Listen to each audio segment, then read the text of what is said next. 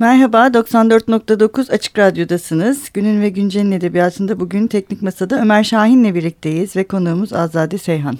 Hoş geldiniz. Hoş bulduk. Ee, evet, hocayla iki program e, yapacağız e, ve kendisinin Dünya Edebiyatı bağlamında modern Türk romanı Kesişen Yazgıların Hikayesi adlı kitabını konuşacağız. E, bu e, kitap iletişim yayınları tarafından e, yayınlandı. E, biraz aslında programdan önce de konuştuk. Bu kitap kitabın biraz serüveni de önemli ve güzel bir serüven aslında nasıl ortaya çıktı. Biraz öyle başlayalım mı hocam? İster misiniz? Tabii başlayalım. um, bu kitabı bu kitabı yazmayı ben hiç düşünmüyordum. Çünkü ben Türkolog değilim. Yani Türk edebiyatı okutmuyorum ama tabii burada büyüdüm. Her zaman edebiyatı çok seven bir insan olarak özellikle benim devrimde okunan mesela Reşat Nuriler falan hayatımda hep böyle bir şekilde bir iz bırakmışlardır. O çalı kuşu, çalı kuşu zaten bütün zamanın genç kadınlarının e, devamlı okuduğu ve kendilerine Feride'yi böyle ideal olarak seçtikleri bir tip. Neyse bu yani çok derin bir edebiyat değildi hiçbir zaman ama çok güzel okunan bir de Türk halkının duygularını çok iyi aksettiren bir romancıydı Reşat Nuri. Ee, onun yanında tabii Halide Edip'i falan okuduk bu ilk Cumhuriyet devrinin yazarlarını. Sonra Orhan Pamuk okundu. Sonra e, Latife Tekin. Yani bunları ben her zaman okurdum. Konum değildi. Hı hı. Zevk olarak okuduğum şeylerdi. Ama sonra ilk önce Robert Kolej'de şimdiki Boğaziçi'nde e, karşılaştırmalı edebiyat konusunu okudum. Ondan sonra Orta Doğu edebiyatları konusunu okudum Amerika'da. Ama orada yani Orta Doğu edebiyatları dediğim vakit daha ziyade işte biraz Arapça öğrendim falan, biraz uh, Uzbekçe bu dilleri öğrenip biraz onların edebiyatlarını okudum. Sonradan Alman Lisesi'nde ortayı okuduğum için Almanca'ya geçtim ve Alman edebiyatı ve felsefesinden doktor yaptım. Dolayısıyla o Alman edebiyatı ve felsefesi sırasında yani o tahsil sırasında okuduğum şeyler bana kavramsal e, bir takım kavramsal değerleri öğretti. Yani e, edebiyat, gerçek bir kritik edebiyat eleştirisi nasıl yapılır onu öğretti. Bu tabii bu arada bu Türkçe romanları yine okumaya devam ediyorum. Çünkü ben hiçbir zaman benim Türkçem bozulmadı. Yani Amerika'da böyle senelerce kalan insanlar gibi devamlı bunları okuyordum. Bir de ayrıca geliyordum. Ya dedim kendi kendime orada profesör olduktan sonra ve tenür aldıktan sonra bu bir devamlılık yani hayat boyu bir iş garantisi veriyor. Şimdi istediğimi yazabilirim dedim. Yani o sırada hani ya şu Türk edebiyatı ile ilgili bir şey yazayım dedim. O zaman daha Orhan Pamuk o kadar meşhur falan değildi. Evet. Um, Nobel de almamıştı. Nobel almamıştı daha. Başladınız. Bu 2004 senesinde 2000'lerde falan başladım ben tekrar okumaya. Bu konuda bir şey yazayım dedim ama da ilk önce bir makaleler ortaya çıktı. Makale bir de Türk-Alman edebiyatı ile ilgiliydim ben. Çünkü o sırada bir sürü şey yazılıyor Türk-Alman edebiyatı üzerine. Almanlar yazıyor. Türkçe bilmeyen veya Türk hmm. kültürünü bilmeyen ve bunlar hep böyle çok olumsuz, çok ne negatif şekilde Türkler temsil ediliyor hep işte. Ve de ilk yazılan yazılar e, Almanya'daki Türklerin ilk yazıları hep işte o Almanya'daki zorluk, kültür e, kültüre bir türlü adapte olamamak, işte e, devamlı böyle çok muhafazakar ailelerden gelen kadınların yazdığı böyle gayet acıklı hikayeler falan, evden kaçmalar, aileyi reddetmeler. Bunlar benim hoşuma gitmedi. Yani buradan sonunda çok iyi birisi çıkacak dedim ve Emine Sevgi Özdemir çıktı hakikaten. Ama ondan önce Aysel Özakın'ın yazıları falan da çevriliyordu. Yani ben ilk önce öyle başladım. Türk-Alman edebiyatı. O konuda esasında öncülük yaptım. Yani ondan sonra herkes bir sürü şey yazmaya başladı. Ama hala Emine Sevgi beni yani en iyi eleştirmeni olarak görür. Ondan sonra da dedim ki tamam şimdi bu Alman Türk Edebiyatı'nı okuyan en azından akademik çevrelerde okuyan çok var ama kimse Türk Edebiyatı'nı bilmiyor. Yani Emine Sevgi hmm. Özdamar da gökten düşmedi birdenbire. Onun için hani şimdi biraz daha geriye doğru gidelim. Almanya'da bu Türk-Alman edebiyatını yapan hem Türk hem Alman araştırmacılar var. Ama kimse hakikaten ondan sonra Türk edebiyatına kadar uzanmıyor. Hmm. Yani bunların Türkçe kökeni nedir? Mı mesela? Pek Türkçe de öğrenmiyorlar hmm. yani. Dille de Şöyle böyle o, anlamıyorlar. Mesela hakikaten şey ilk e, yayınlandığı vakit e, Emine Sevgi Özdamar'ın Mutterzunge diye bir kitap yayınladı. Ana dil.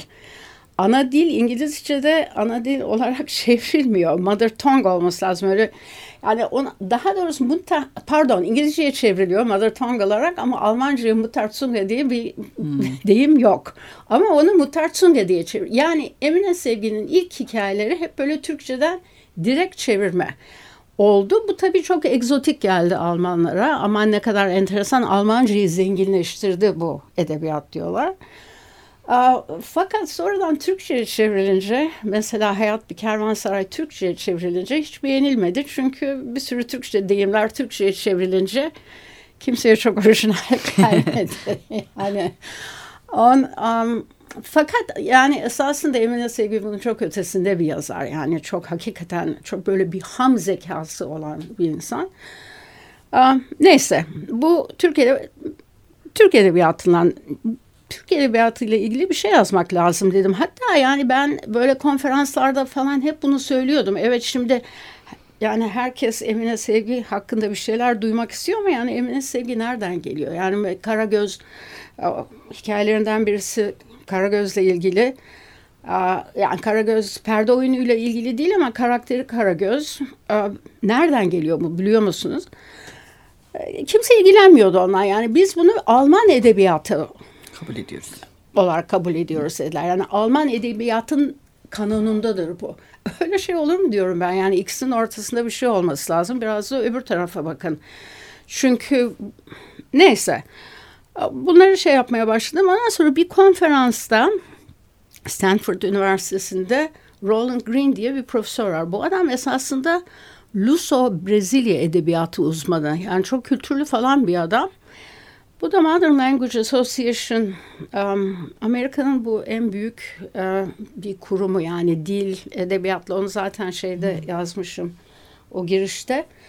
Uh, e, hakikaten yani yabancı dil öğrenimini, e, edebiyatı çok destekleyen bir kurum, burslar veren, e, parası olmayan mesela talebelere burs veriyor, o talebeler toplantılara gelebiliyorlar. O bu Roland Green bu Modern Language Association'da modern dil kurumunda bir e, seri kitap, bir kitap serisi hazırlamaya karar vermiş. Ve bu işte az bilinen edebiyatlar yani İngilizce bilen, İngilizce konuşan okuyucular tarafından bilinmeyen veya çok az bilinen. Tabii onun kendi kafasında Luso, Brezilya edebiyatı uzmanı olduğu için önce öyle bir kitap basmak istemiş ve o konuda ilk kitap o konuda çıktı. Bu konferansta beni gördü. Ben ondan bir yerden böyle uzak yakın tanışıyorum ama pek de iyi hatırlamıyorum yani kim olduğunu. Geldi dedi ki ben böyle bir serinin editörlüğünü yapıyorum. Şimdi bana bunu anlatıyor. Ben de kendi kendime diyorum ki niye bana bunu anlatıyor? Yani bir de böyle toplantılarda bu profesörler hep kendilerini met ederler. Ben şunu yaptım bunu yaptım diye. Böyle böyle dedi işte dedi bilinmeyen edebiyatları ve ismini şey koyduk World Literature's Reimagined yani dünya edebiyatlarını tekrar tahayyül etmek tekrar. Hmm. Öyle mi dedim ne yapıyorsunuz işte bir Çin pardon Japon anime edebiyatını Japon animesi üzerine bir şey var bir kitap çıkacak. İşte Luso Brezilya edebiyatı üzerine kitap çıktı zaten. Düşünüyoruz yani İsviçre edebiyatı çok iyi bilinmiyor, Alman edebiyatı biliniyor, Avusturya edebiyatı bilmiyor, Alman edebiyatı biliniyor. Peki dedim Türk edebiyatını düşünüyor musunuz? Evet dedi. Düşünüyoruz ama dedi yani bildiğimiz kimse yok dedi bunu yazan. Yazabilecek. ben de alay olsun diyor sırada hakikaten. Ben talibim. ben talibim bu işe diye böyle parmak kaldırdım.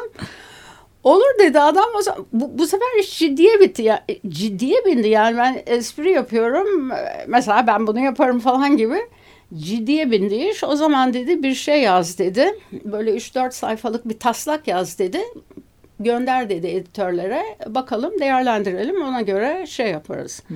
Bir karar veririz. Bu tabii çok uzun zaman aldı çünkü bu konuda uzman bulmaları lazım. Onu hmm. okuyacak iki üç kişi evet diyecek. Ondan sırf yani taslağı okuyan iki üç kişi evet diyecek. Ondan sonra kitap yazıldıktan sonra tekrar evet iki üç kişi bulup bunu kabul edecekler veya düzeltilmesini isteyecekler. Ondan sonra çıkacak ama çıktı sonunda kitap. Evet iyi ki çıkmış. Tabii Türkçe'de yayınlanması da çok iyi olmuş Türkçe'de bence. yayınlanması çok iyi oldu esasında. Çok iyi. Evet. Ee, bir de şey de anlamında da iyi. Zaten kitabın başlığı da dünya edebiyatı bağlamında modern Türk romanı. Yani aslında kitap e, bir bakış açısı öneriyor başlığından itibaren. E, yani Türk romanını dünya edebiyatıyla birlikte düşünmek ve dünya edebiyatının içinde düşünmek ve bu düşünme tarzı da e, bu kitabı e, sadece salt bir Türk edebiyatı tarihi ya da eleştirisi ya da olmaktan çıkarıp e, aynı zamanda e, dünyadaki e, başka edebiyatlarla ve kendi tarihindeki başka metinlerle diyalog halinde düşünmeyi ve bu diyaloğun nasıl gerçekleştiğini e, kurgulayan bir metin. E, o anlamda da bence çok önemli yaptığınız şey.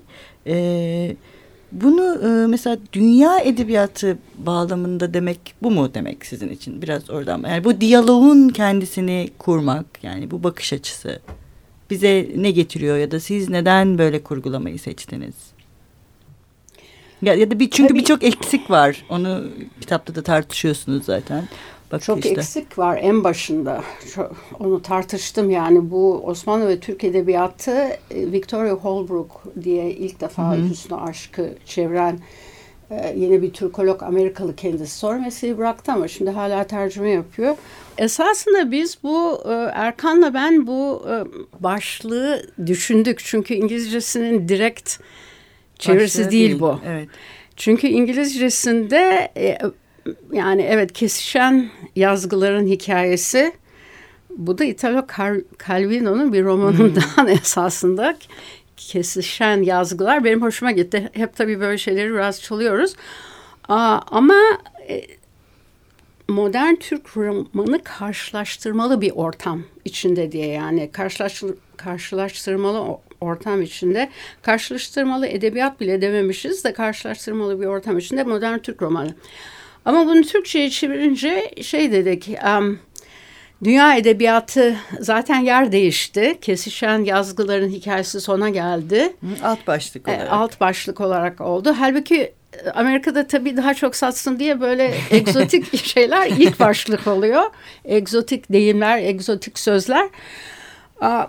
Ama bu, bu da tabii yani bu çeviride çok amaca uygundu. Hı hı. Şimdi Türk edebiyatı yani her edebiyat esasında karşılaştırmalı bir edebiyat oluyor. Her edebiyat dünya edebiyatının bir parçası. Evet. Çünkü edebiyatın konuları birbirine benzeyen konular genellikle.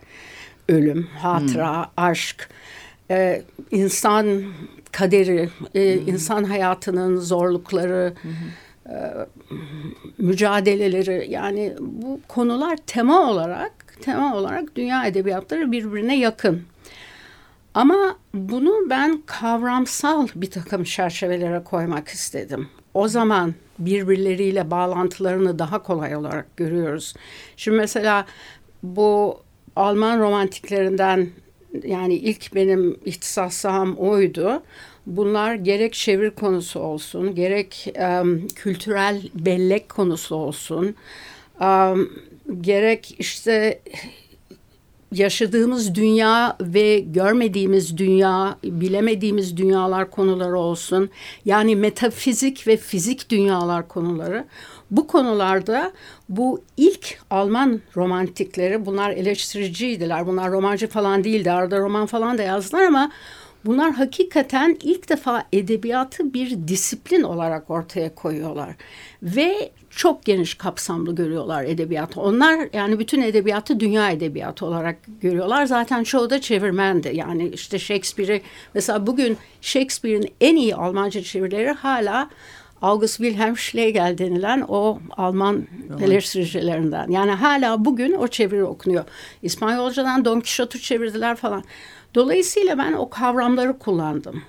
Yalnız bu kavramları kullanırken tabii kendi kendimle de mücadele içindeydim. Çünkü biz her zaman yani Batı edebiyatı uzmanları olarak kendimize şu soruyu soruyoruz. Biz Batı edebiyatını işte Aristo'dan olsun, Eflatun'dan olsun gelen kavramlarla mı şark edebiyatlarını inceliyoruz? Hı hı. Yani şarka veya doğuya özgün edebiyat kuramları var mı? Doğuya özgün bir edebiyat eleştirisi var mı? Bunun cevabı da pek yok.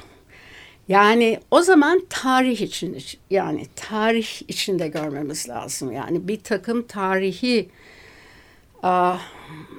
çerçeveler içinde yani yapabileceğimiz en dürüst şey tarihi çerçeveler içinde bunları anlamak. Çünkü doğuya özgün bir edebiyat şeyi bulmak zor. Var. Şimdi mesela Ahmet Hamdi Tanpınar çok güzel şeyler yazmış hakikaten. Yani o, o mesela bu zamanla ilgili, bu zaman kavramıyla ilgili o kadar yeni şeyler yazmış ki o mesela ben romantik edebiyatta onları okuyorum. Romantik eleştiri edebiyatında okuduğum şeylerden çok daha yüksek, çok daha ilginç şeyleri ne bileyim Bursa'ya bakarak yazıyor mesela. Bursa'da zaman. Bursa'da zaman nedir? Bursa'daki zaman hem metafizik hem fizik bir zaman. Evet. Neden? Aynı anda yaşanıyor, birbirine paralel ama değişik. Bu kuramlar pek yani bu zaman felsefesi içinde kolay kolay rastlanan şeyler değil. değil. Evet. Dolayısıyla bunları bulmaya çalıştım. Yani buradaki bazı yazarların e, bu kavramsal yeteneklerinden faydalanarak, kavramsal tasvirlerinden, metotlarından faydalanarak işte e, bunları da yani mesela ne bileyim Ahmet Hamdi'nin zaman anlamıyla başka bir e, Alman edebiyatında bir şeyi de aydınlatabiliyorum. Tabii. Bir şeyi de açıklayabiliyorum. Yani benim için bu çift taraflı oldu.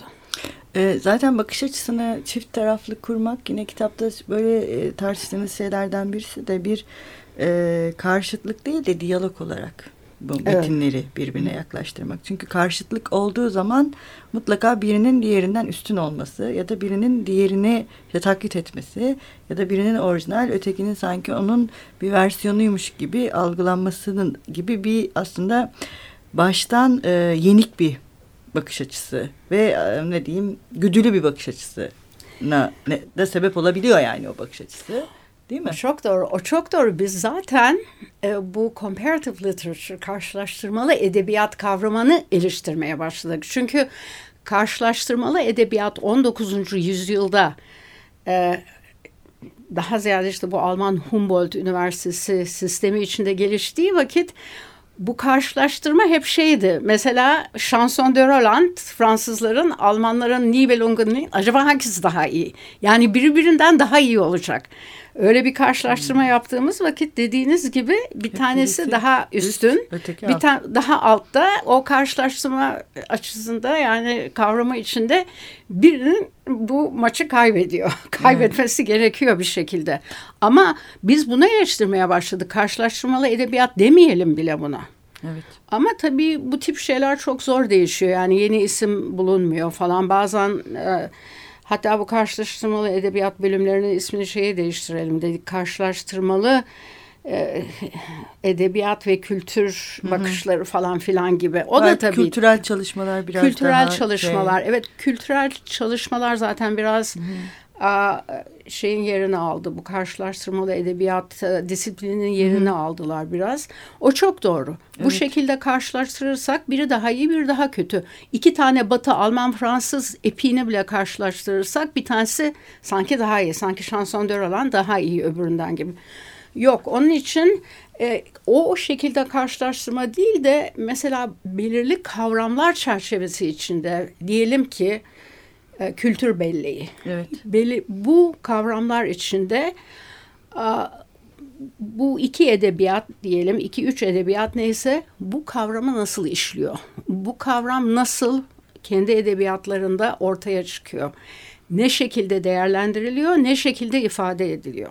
Yani ancak öyle bir çalışma e, Daha kimsenin hakkını yemeden eşit e, eşit bir çalışma olacak dedik. Ve bu çok doğru bir yaklaşım. Ee, mesela mevcut e, biraz ona da başlayalım. İkinci programda devam ederiz diye düşünüyorum. Mevcut e, Türk Edebiyatı'nın kendi eleştirisini de bu şekilde kurmuş olması ve hep bir eksiklik üzerinden kurması ve yine e, hani bütün bu dünyada konuştuğumuz karşılaştırma hikayesinin e, kendisini sürekli batıya karşı kuran bir e, edebiyat eleştirisi ortaya çıkarmasındaki sorunu da tartışıyorsunuz aslında kitabın. Evet. E, bence bu çok önemli bir şey ve bu artık yani yaklaşık bir 10 yıldır falan Türkiye'de de çok tartışılmaya başlandı ve e, bunun üzerinde de insanlar kafa yoruyorlar ve bu tabii bir ideolojik bir bakış açısını getiriyor aslında beraberinde değil mi? Tabii. Bir taraftan da bunun e, disiplin ötesi bir ideolojik boyutu da var. Peki bunu nasıl düşünüyorsunuz? Yani edebiyat eleştirisinin kendisine bunu yapmasını yani bir hani kendi e, edebiyatının Hani burada mesela bir ulusal edebiyat da var. Hani Tabii. bir milli edebiyat yaratılıyor. Bunları da konuşacağız. Fakat bir taraftan edebiyat eleştirisi kendisini milli bir edebiyat yaratırken bir de bir karşılaştırma heyulası içinde buluyor yani. En azından bizim bizimkiler için. Tabii. Bence öbürleri de yapıyor bunu. Ee, ama o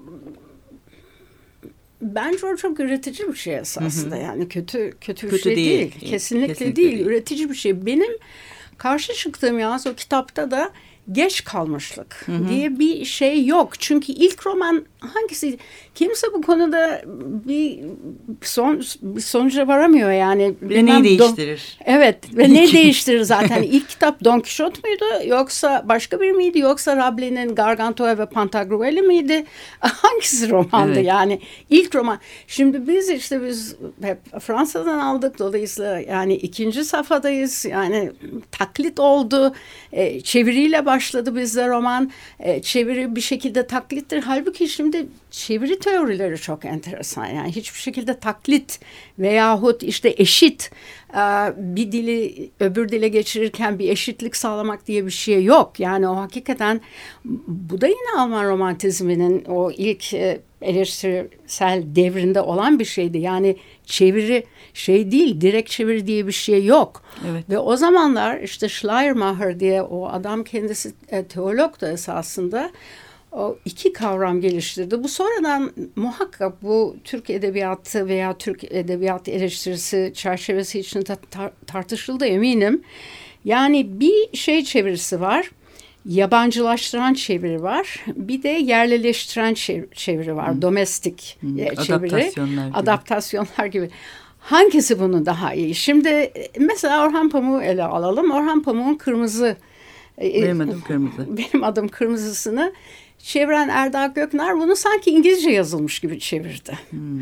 Dolayısıyla çok popüler oldu kitap. Hmm. Amerika'da bütün böyle şey e, karşılaştırmalı edebiyat derslerinde falan okunuyor. Tabii kitap kötü bir kitap değil. Kitap iyi bir kitap. Çok hmm. çeşitli hem dedektif hikayesi yani hem e, o meddahlar, meddahlar falan çok ilginç bir kitap. Şeyler. Ama yani isimler bile Şekure ismi bile SH ile yazılıyor yani tam, sanki İngilizce yazılmış gibi kitap. Bu tamamen domesticating hı hı. dedikleri yani yerlileştirmiş onu sanki İngilizce yazılmış İngilizce e, okuyan okuyucuya çok için. normal geliyor. Ve dolayısıyla bir yabancılaşma olmuyor. Yabancılaşma yani. yok ama bazı çeviriler o yabancı unsurları saklıyorlar hı hı. ki yani okuyucu biraz o öbürüyle karşılaşsın evet. diye. Evet. Yani yabancı bir şeyle karşılaşsın ve bunu Düşün. bir şekilde anlasın veya anlamaya çalışsın Üzerinde diye. düşünsün. Üzerinde şey. düşünsün, o, o havaya girsin, o mentaliteye girsin diye. Evet. Tabii ideal çeviri ikisinin ortasında bir şey oluyor. Evet. Hocam haftaya devam edeceğiz. tamam. ee, çok teşekkür ederiz. Rica ederim, ben teşekkür ederim. Hoşçakalın, görüşmek üzere.